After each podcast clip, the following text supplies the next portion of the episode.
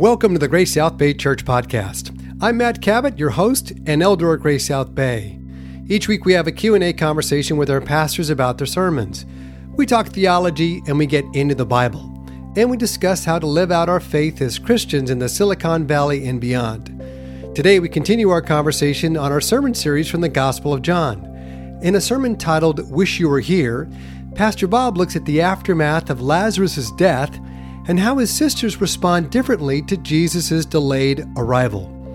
How do we make sense of those times when we don't feel God's presence? And where is Jesus in our darkest moments? We'll discuss those questions and more today as we dive into John chapter 11, verses 17 through 35. Glad you're with us. Let's dig in.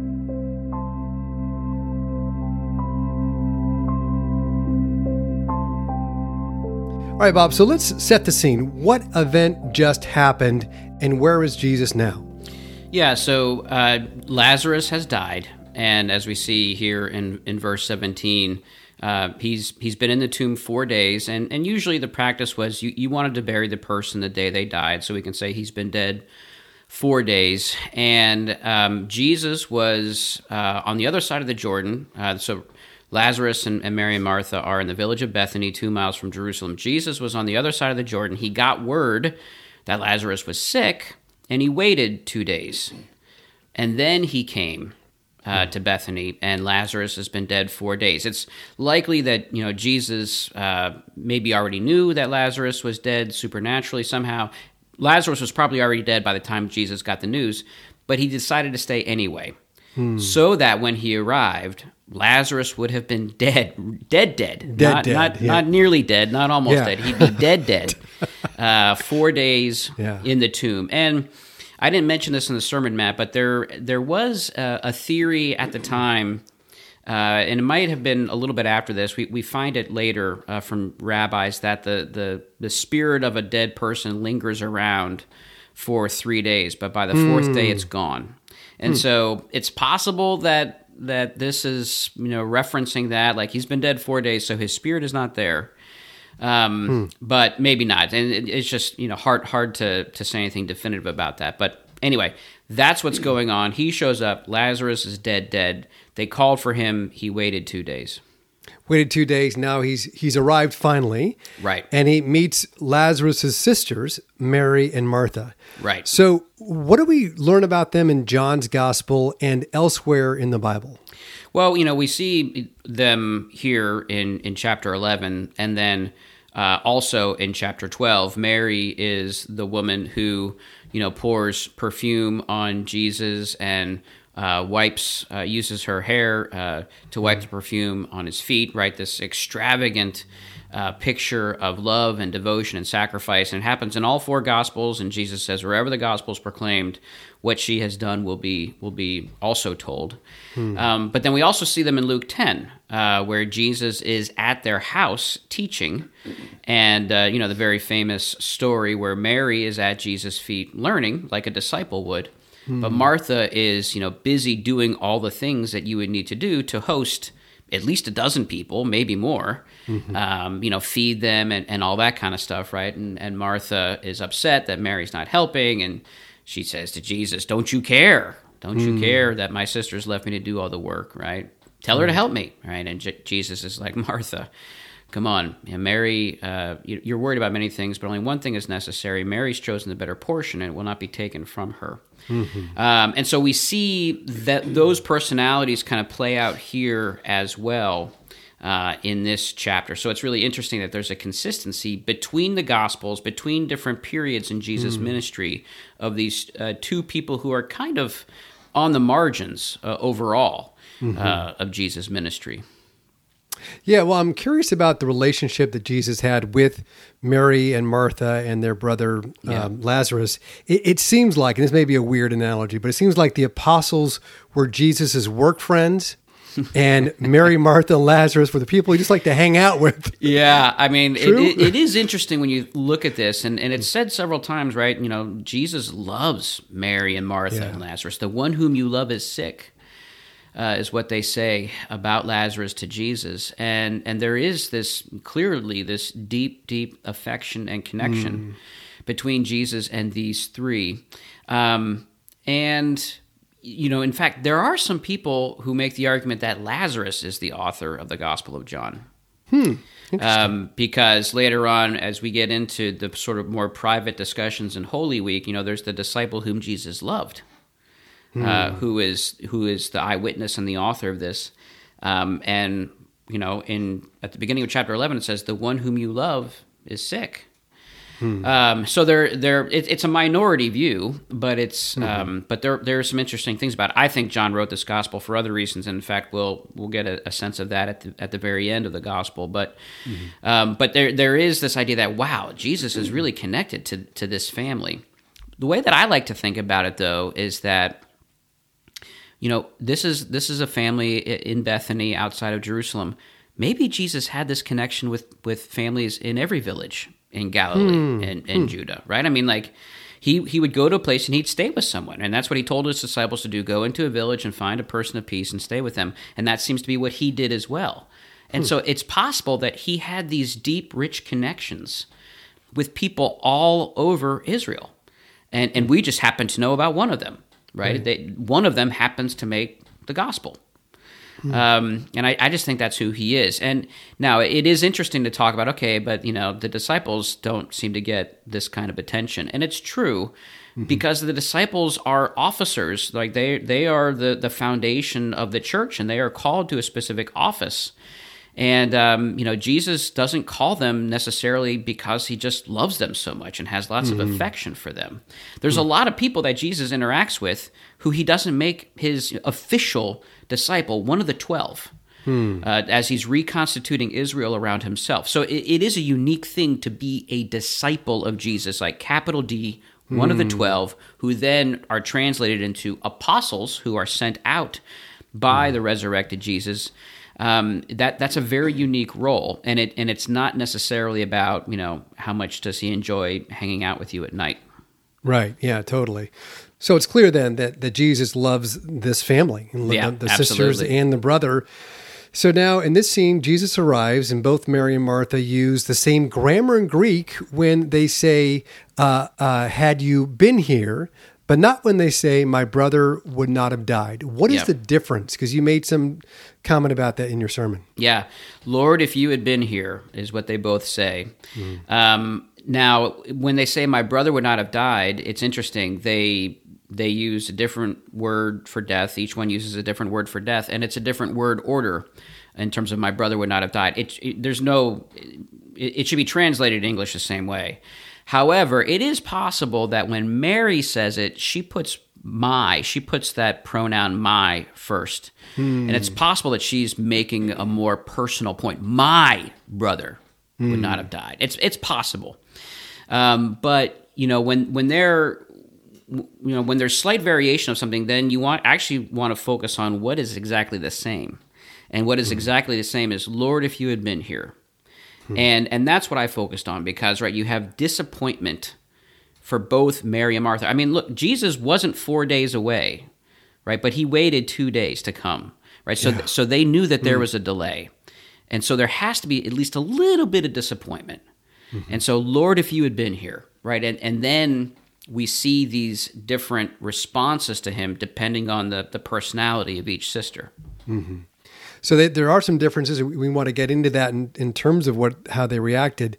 Um, but but it seems like both sisters believe that if Jesus had been there, their brother would not have died. Who did they think that Jesus was?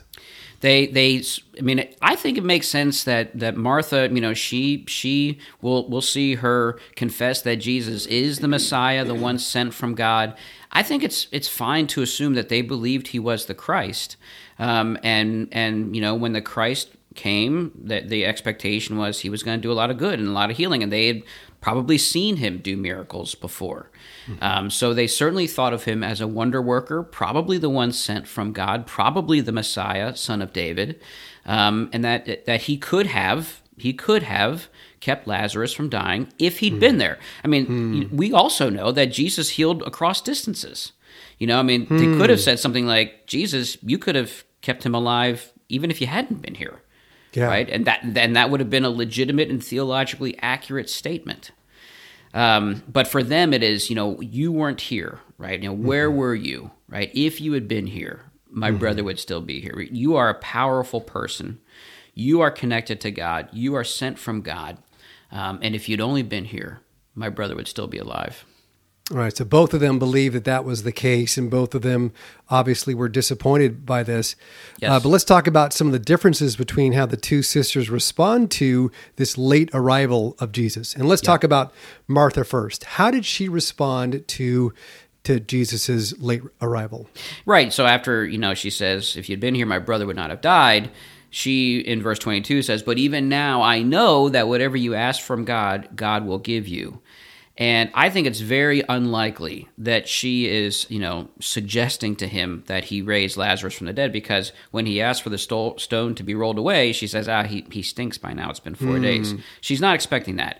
I think that this is her encouraging herself and Jesus, almost like, well, Jesus, you, you didn't make it in time and you, you kind of let us down, but mm. I still believe in you. I still trust you, right? I'm still your faithful follower, even now, right? Even after this failure, even now. I mm-hmm. know that whatever you ask from God, God will give you. You're still worth following. I'm still willing to trust you. I still believe you're powerful. And mm. and I think of I think Martha is just kind of trying to uh, you know keep you know buoy buoy her own faith. Mm. Um, and even perhaps console Jesus that that he wasn't able to do something that he would have liked to have done. Mm. Um, so I think that this is something that uh, many many believers do. Mm-hmm. Yeah, it sounds like more of a theological, intellectual response to to Jesus. And I was just thinking, how are the members of our church in Grace South Bay like Martha? Yeah, I mean, you know, I, I think the, the, kind of church we are, the kind of denomination we're in, you know, we, we do attract people who really love theology. Um, and and they love uh, you know sort of the the ideas behind uh, Christianity and, and the faith, um, and and they're comfortable. You know, many we have many academics, we have many people who have graduate degrees. Right, they're comfortable in that world. Uh, you know, of, of thinking and theology and doctrine, um, and it's important, and and it's something that you know can be quite exciting and beautiful. Um, but what can happen is that you know you're you're constantly defaulting to that in in such a way that you're actually not allowing yourself to really engage emotionally with what's going on, right? That theology mm. becomes more important than anything else. And I gotta I gotta kind of affirm the, the theological truths here mm-hmm. before I allow myself to feel anything. What I feel mm. might be dangerous. What I feel might not be theologically accurate right? And so I got to make sure that I'm accurate. I got to make sure that I'm following the blueprint and the structure uh, uh, of this this system that I subscribe to. Hmm. It's a it's a you know there's safety in that. Um, and oftentimes it's really important, right? I mean, it, it keeps people in churches from going astray, mm-hmm. um, but it also can be uh, just a, a, sort of a defense mechanism against feeling things we don't like to feel. Hmm. You know, that reminds me. In fact, I think I, you even may have said this in your sermon too. That some of this theology comes out in platitudes that we give people yeah. uh, to, that are grieving. Um, so maybe we should just take a little side note just for a second and talk about what are some of the platitudes people give to grieving Christians, and why are they not helpful? Um, and if, if if they're not helpful, what should we say? Yeah, yeah. I mean, I you know, and I think we can we we can all imagine them, right? Um, in terms of well, you know, everything happens uh, for a good reason. This, mm. you know, hmm. this God has a plan. Um, all things will work for good. Um, you know, God is making all things new. Uh, these are truths, and so when we say platitudes, um, you know, it, it, it kind of diminishes them. These are these are wonderful, beautiful mm. truths um, that are absolutely, um, you know, accurate and, and revealed to us in Scripture and, and, and deeply important. Um, but they are things that, in the moment of someone's deep grief, uh, again, it, it's sort of a, a, theological statement that can't get through uh, hmm. to, to, someone's uh, deep emotions. And, you know, I think probably the right person at the right time could say things like, you know, God is with you and you will see your loved one again. Mm-hmm. And and that can be comforting or at least not aggravating, but it's like it's like people in passing when when people are afraid of suffering and when they're afraid of emotion and don't know what to say and don't know what to do um, and and they don't like what this might mean about God, then sort of like they they they fall back on this, you know, well here's a statement you, you, I'll pray for you, or mm. you know, you know, God will be glorified in this somehow. You know, it's like, mm. and it's in passing, uh, and and people don't feel loved that way. So I, I think it's it's not just what we say, it's you know the the way that we engage emotionally with someone, the time that we spend with them. Um, and you know how it is with hurting people. Oftentimes, hurting people have to take care of the people who come to comfort them, right, yeah. and make them feel better right? Mm. I mean, it's like that's not how it's supposed to be. So we use the rich theological truths found in Scripture to enable us to move towards people who are hurting when they don't even want to hear answers, when they don't want right. to hear theology. But we can move towards them because we know that God is true and God is good, um, and and He is working all things for good. And so, therefore, right. I could just sit with this person. Yes, and I can just mourn with them, and I could just be sad with them, and and I can allow them to ask their questions of God, yell at God, whatever, mm-hmm. say whatever they want. They don't have to be corrected. Um, you know, you don't have to def- you don't have to defend God, right? God right. God will defend Himself. Yes. Uh, exactly. Uh, our job is is to be there with that person. And, and to be a, a representative Jesus of Jesus, even if it's just our presence. Yeah, well, in seminary we call actually called that the ministry of presence. Yes, being with someone. Okay, so so let's return then to this conversation between Jesus and Martha. Um, when when Jesus, what does Jesus mean when he says to Martha, "I am the resurrection and the life"? So, I mean, he means a lot, and yeah. uh, you know, Jesus says a lot when he says little, and you know, you could look at that as sort of almost a uh, he's saying the same thing twice, right? So, the, mm-hmm. since I'm the resurrection, uh, I am life after death. I am eternal life. So the resurrection and life are the same thing. Mm-hmm. Um, but he, but then he goes on to kind of explain it's a little bit different, or or they they, they mean two different things. On the one hand, um, like Jesus says, "Whoever believes in me, though he die, yet shall he live." Mm-hmm. Uh, and so, in that sense, I am life after death. I am the resurrection after death. Uh, you can have hope in me for life after death. But then he goes on to say, and everyone who lives and believes in me shall never die, which mm. Kind of means, or not kind of, but but means that even now you can begin to have resurrection life, right? Believing in me right now means that this eternal life that I'm promising after death, it begins now, right? And mm. and and it, once you're alive, you are alive forever and and you're alive by believing in me. So there's there's resurrection life after death, but there's also the beginning of resurrection life right now.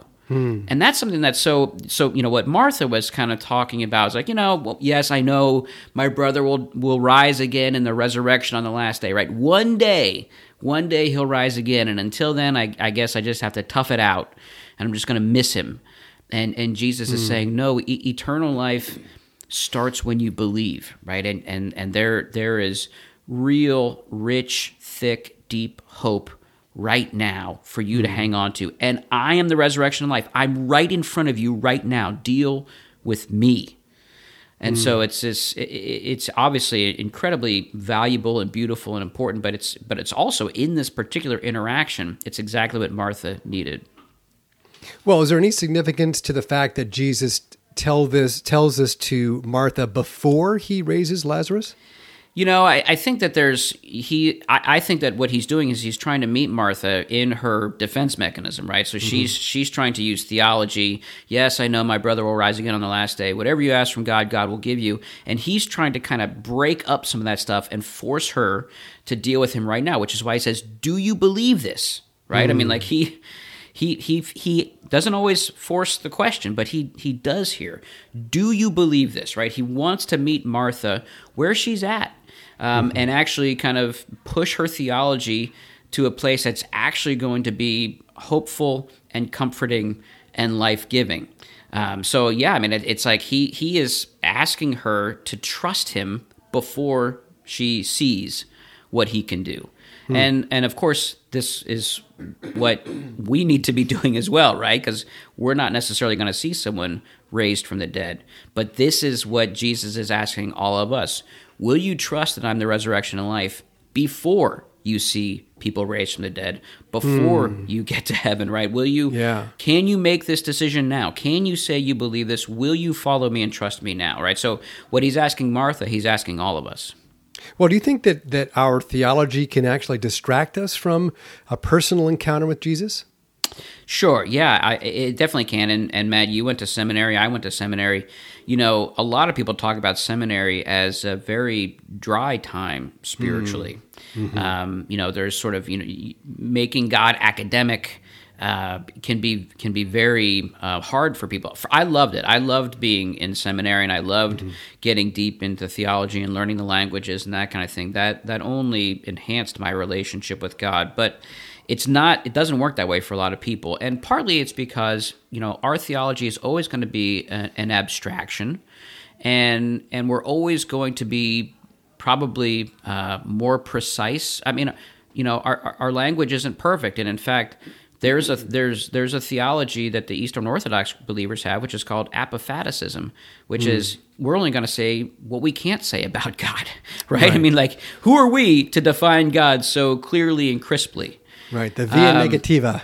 Right, exactly, yeah. exactly. So hmm. when we do theology, we are making some precise statements about God and how mm-hmm. He works, and these are abstractions to enable us to understand, but they don't, you know, perfectly fit our experience of God or what we see in the world. They can't.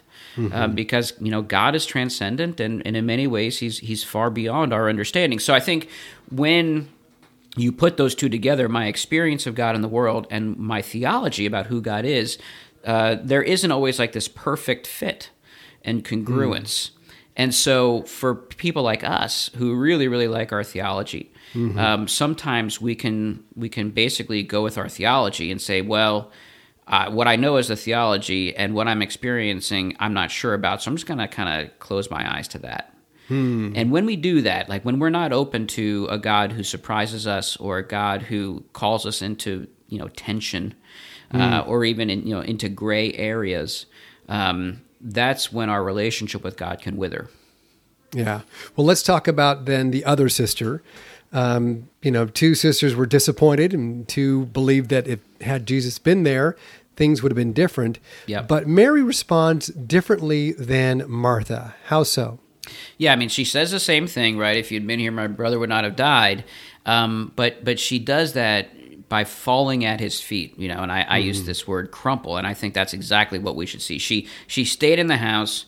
Martha goes and gets her. She comes out, runs to Jesus, falls at his feet, saying, you know, if you had been here, my brother would not have died, right? So she mm. and she's just sad, right? I mean, she's just you know feeling all of her feelings, all the emotions, um, and and she's she's weeping, right? I mean, she's mm. and and and she has friends and people from Jerusalem who are there. They're weeping as well, right? And so it's just sort of this outpouring of emotion. She's just sad, probably disappointed, but more than anything else, she's just sad. And it's mm. it's sweet that she goes to to Jesus and falls at his feet and just kind of pours out pours out her heart.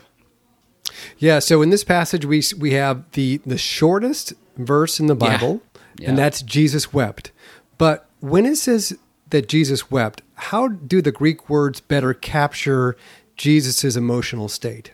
Yeah, so this so this word that is used here for wept, it's it's the only time it's used in the New Testament. Mm-hmm. This Greek word, uh, dakruo, and you know, again, like I said, the, the using the lexicon that you know all seminaries use and pastors use, um, it describes it as burst out in tears, and that's using it. That's finding the word in other Greek literature at the time. Mm. Burst out in tears, right? The word "weep" is found uh, just in the in the verses before, but that word is used more for like mourning. You know, so you think about people mm. at a hmm. funeral, right? They, they got their handkerchiefs and they're sniffling and there's some tears, right? That's weeping right? This is different right? This is this is bursting out in tears. And when it talks about how jesus was uh, deeply moved and troubled in his spirit right? Those are words that were used as jesus was contemplating his death and as he was contemplating judas's betrayal of him right? These are these are words that talk about him being shaken to his core and he hmm. bursts out in tears.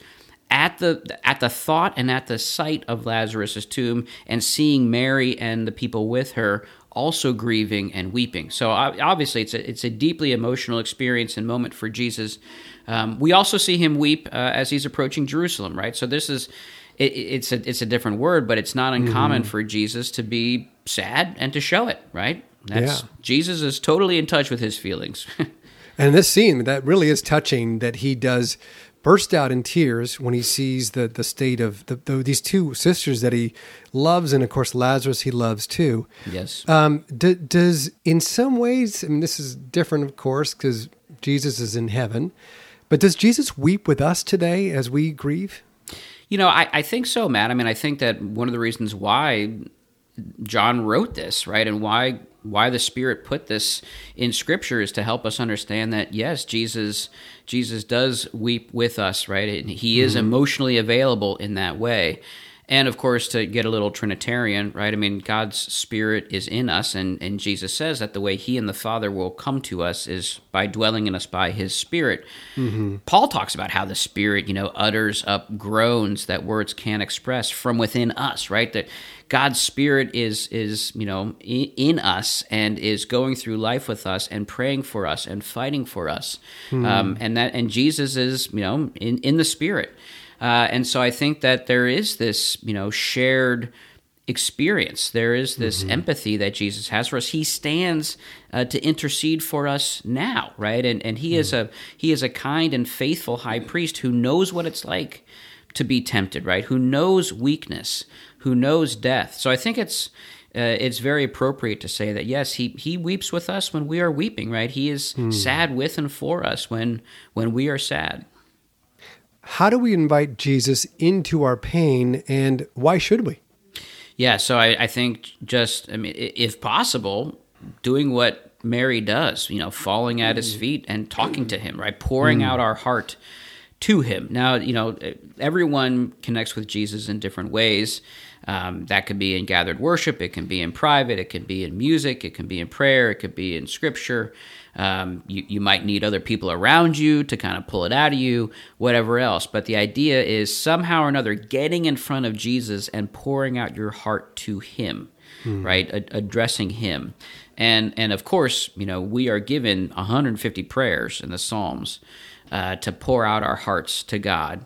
Um, and so, if nothing else, you know, start praying the Psalms and, and use the words God gives us uh, to bring our full range of emotions to Him anger, sadness, uh, envy, jealousy, all these different things.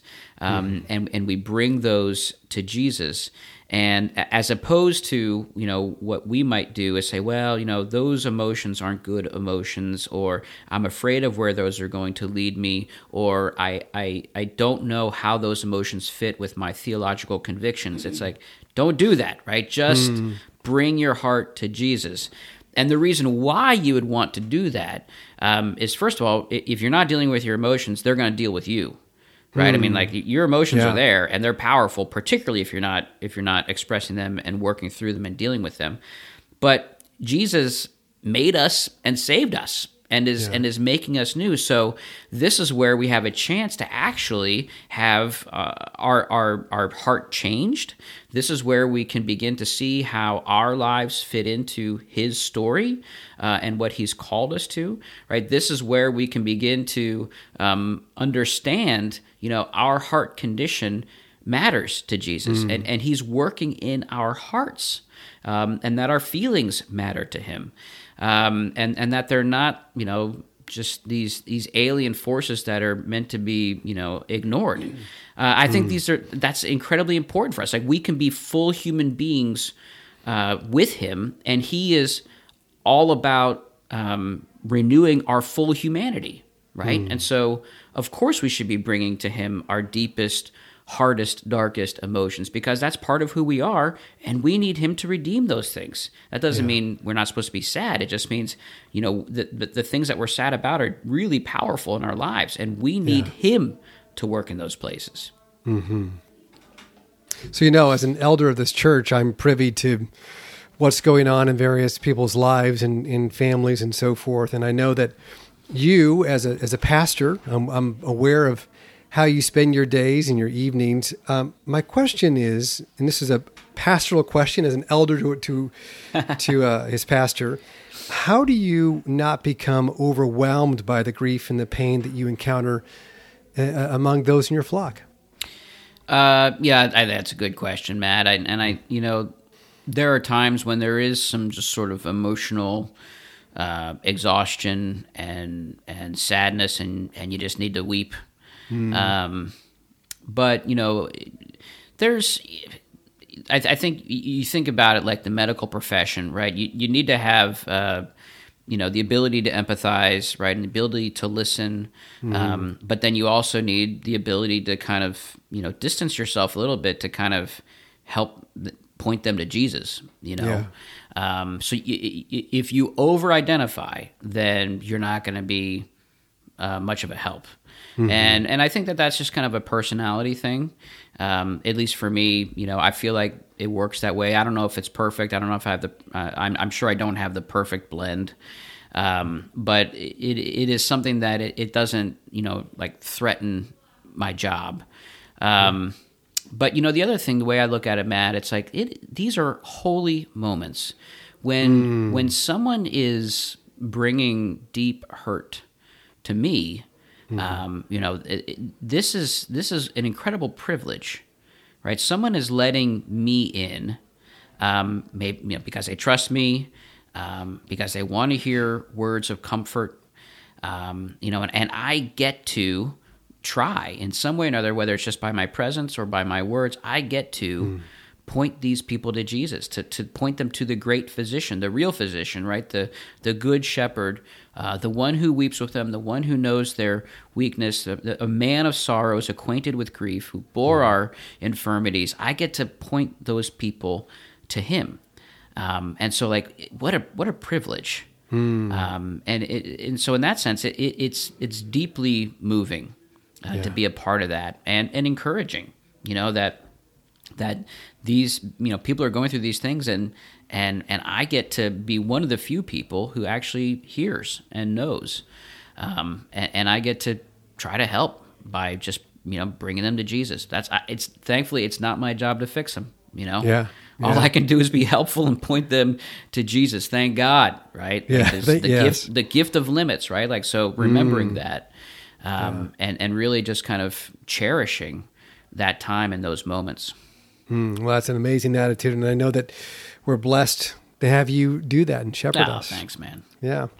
So, uh, final question is: Is God making all things new now, or are we just hoping that someday He will? Yeah, so this is a great question um, that gets into uh, a phrase that you've probably heard before already, not yet. Mm-hmm. Um, and so, you know, there are in this case there can be two errors. One is that well it's already here right? And resurrection's already here. I mean some people were saying that in the new testament right? And and paul has to argue against that. No no no the resurrection hasn't happened yet. Um, you know or we already have all the power we need. Um, you know john and first john has to deal with that. Uh, but then there's other people who would say that yeah i mean right now we're just kind of stuck and, and things suck and we just have to wait for jesus to come back or die. Mm-hmm. Mm-hmm. And and what we see in the Gospels and in the epistles is that no, no, there's this explanation of already not yet that that already we are being made new and we are new creations and the spirit does live in us and we are united to Christ. And so therefore we do have new life. We do have this power to turn away from sin. Um, you know we do have this hope of resurrection in us and yet, it, there is a not yet, right? Jesus hasn't returned. The kingdom has not been consummated, right? So we still do long for and groan uh, mm-hmm. over our own brokenness and the brokenness of creation. That's why we can expect that there will continue to be suffering and we will continue to struggle with sin uh, in this life. Uh, even though we know Jesus meets us in our suffering and we know that by his Spirit we have the ability to turn away more and more from sin. Mm-hmm. So it's this idea of already not yet. So it's so in that sense, uh, things are being made new now, and and people can testify to that in their lives, in their relationships, in their marriages. Um, there's all kinds of ways things are being made new, but they are not finished yet. Mm-hmm. They're you know things are definitely not finished. Um, but but we are already beginning to see and taste uh, this new life in various ways. And I think it's important mm. that we bring that kind of hope and expectation to God in our prayers, in our worship that, okay, like I, you know, He is making things new. And so I want to be a part of that and I want to taste that. And so bringing mm. that kind of faith, that expectant faith and hope uh, to Him, I think He meets us in that, as opposed to being like, well, mm. I know He's not going to do anything today or tomorrow, right. right? I guess I just got to wait until I die, right? Mm. That's that's uh, theologically inaccurate, but that's also going to be something that drives you away from relationship with God. Yeah. Well, we have every reason to hope that He's working in us right now, and He will bring things to completion at some point. Exactly. Well, Bob, thanks again for your time this morning. Thanks, Matt. The title of Bob's sermon is Wish You Were Here. It's part of our sermon series from the Gospel of John. You can find that sermon and all our sermons and this podcast on iTunes and Spotify and on our website, website at gracesouthbay.com. You can also find a link on our website to ask questions for this podcast. We're really glad that you're tuning into these podcasts, and we hope that these conversations are helping you develop a closer relationship with Jesus. If you have questions about the Christian faith or just need someone to talk to, we have pastors, elders, youth leaders, and a women's care team ready to help. We're just an email or a phone call away. If you have a prayer request, you can also go directly to our website at gracesouthbay.com and submit your requests using the prayer button at the top of the website. And if you're new to Grace South Bay, we would encourage you to fill out the Connect card and one of our pastors will reach out to you. And of course, we'd love to have you join us for Sunday morning worship. We meet at 9 a.m. at Crossroads Bible Church in San Jose. We'll be back next week with another episode of the GSB podcast, so stay tuned, stay connected, and be encouraged knowing that nothing can separate you from God's love. We look forward to our next time together. Now go in peace to love and serve the Lord. Thanks for listening.